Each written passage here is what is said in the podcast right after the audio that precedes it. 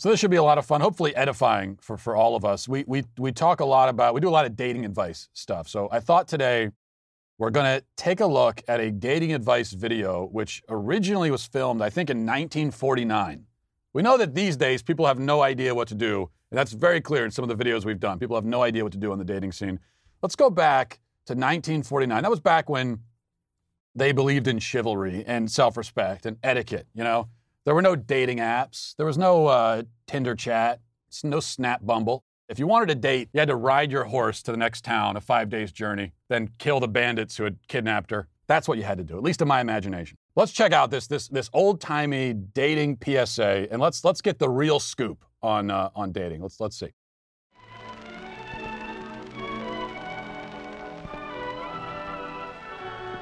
What's that? Oh, yes, the ticket he told me about. Well, let's see what he has to say. Here's the latest on my broken ankle. Doc says I'll be all right, only I have to stay off my feet for a week or so. Okay, I don't just to stop it there for a second. I don't mean to be rude, but why is the kid reading like it's the first time he's encountered the written word in his life? Today, Junior? Uh, maybe, maybe he's struggling because it's cursive. The biggest waste of time in school is they made us learn cursive, and then I graduated, and then I discovered that nobody in actual adult human life ever writes in cursive. They may as well have made us become fluent in like hieroglyphics or something. One couple. That means a date. Okay, now wait a second. The High Teen Carnival? What kind of debauchery is this? All right, all right, all right. You? I thought we'd get something wholesome from the 1940s. You're gonna let your kid go on a date to a carnival full of high teens. And the high part is, I mean, it's kind of redundant. Everybody is high at a carnival. We already know that, especially the people operating the rides. Like the guy running the ride is blitzed out of his skull, and you're putting your four year old onto this spinning metal death trap. You're putting your, your child's life in this man's hands. Not a smart thing to do. But this video is taking a scandalous turn. I'm, a, I'm already a little bit disappointed. I was expecting something more buttoned up than this. How do you choose a date? Whose company would you enjoy? Well, one thing you can consider is looks. Woody thought of Janice and how good looking she was. Yes, he'd enjoy that, except, well, it's too bad Janice always acts so superior and bored. She'd make a fellow feel awkward and inferior. Well, perhaps someone who doesn't feel superior. There's Betty, and yet it just doesn't seem as if she'd be much fun. What about Anne? She knows how to have a good time and how to make the fellow with her relax, have fun too. Yes, that's what a boy likes. He wants to know he's appreciated. Anne would be fun on a date. Okay, I gotta say, now I here's what I like so far. I like that all the onus is being put on the women to impress the man. That's the way it should be. For legal reasons, that's a joke. For legal reasons, that's a joke. I like how we're ranking the different kinds of women. You're never gonna find this kind of thing these days. Here's what I don't like. These kids are way too young to be dating in the first place. You shouldn't be dating until you're at least 25, 30 years old. At the youngest. Second, Anne here, who gets chosen, has the manners of a damned barn animal, chomping away at the cotton candy. It's disgusting, chewing with her mouth open. No decorum, no class. I'm shocked that these kinds of manners were considered appropriate in the 1940s. The correct response as a gentleman, if you're dating a lady who eats like that, is to say, Excuse me, ma'am, your manner of eating repulses me. Leave my presence. This is dating 101. When I was single, I had at least 12 first dates uh, end that way. You know, speaking of kids in the 1940s dating, what you never want to have to say is that your home got stolen, like mine did. My home was stolen. I'm, I'm holding a copy of the legal title to my home in my hand. This, this piece of paper could not be anything but. This is proof that it's a legal title of my home. It- it- and my signature on it is on it. It says that, my, that I sold my home, even though I didn't. Luckily, this is just a demo, though, from Home Title Lock.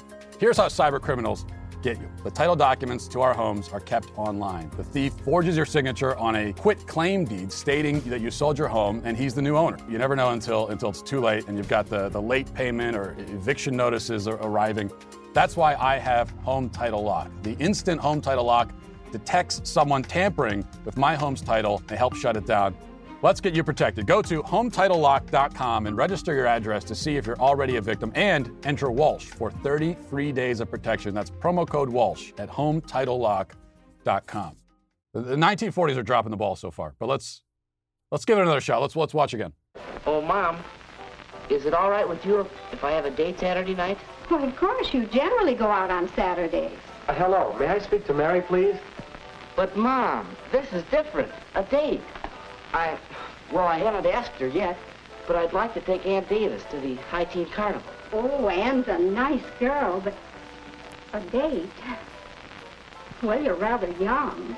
Oh, Mom, give him a break. I think he can swing it. We all have to start sometime. Well, if you don't overdo on dating, Ed knows what I mean. Weekends only and not too late. Thanks, Mom. So what, what's going on here?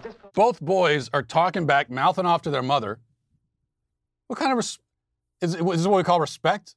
Where is the father coming in with his belt, ready to fix some attitudes the old-fashioned way? That's what I would expect to see here. Speaking of father, what, I mean, why hasn't the father been consulted about this date at all? Why isn't Anne's father being consulted? The proper way to get a date is to bring gifts of silver and gold to the lady's father and ask for permission to court his daughter.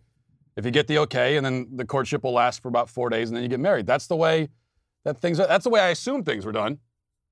Not this liberal nonsense we're seeing in the video.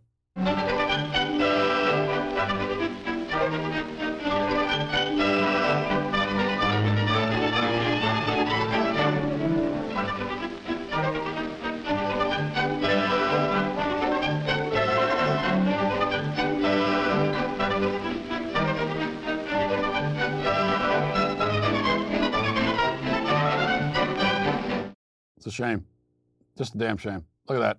Hijinks, frivolity, dancing, hot dogs, totally inappropriate, unacceptable behavior. I mean, these kids should all be home engaged in vigorous study and reflection. Welcome to Bible study. We're all children of Jesus. Kumbaya. Now we see how we ended up where we are today, right? We see that we see the slippery slope because first you got you got kids dancing at a carnival, and next thing you know, WAP is the number one song of 2020. It's not hard to see the trajectory. I'm feeling it's going to get a lot worse now. So that's that's the date, and now we get to um, the end of the night, and let's see what what advice the 1940s can give us for how to end a date. How do you say good night? Perhaps Don't, please. What Anne, or it could go this way. Well, so long. Just like that. After all, a girl likes to know you've had a good time.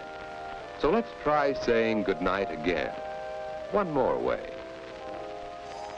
Well, it's getting late. Yes, it is. I'd ask you in for a bite to eat if it weren't so late. Um, let's plan to get home in time for a sandwich or something next time. Say, that sounds good. I'll call you next week. Will you? Well, thanks so much. I had loads of fun. So did I. Good night, Woody. Night, Anne.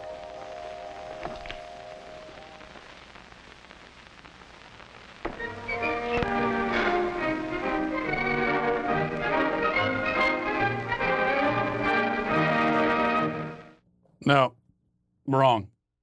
See, the appropriate way to say goodnight is to walk the lady to the door no later than three o'clock in the afternoon. Shake her hand and say, "Have a pleasant afternoon," and then turn around and walk away quickly. No smile. No, no nothing suggestive like kissing, smiling, laughing. I have to say that the, the advice here turns out to be far too progressive for my taste. I always thought, you know, I should have been born in the 1940s. I think I should have been born in the 1240s. Silence, foul temptress! I thought we'd get something wholesome here, and uh, I apologize that we didn't. What we get instead is pure, unadulterated hedonism.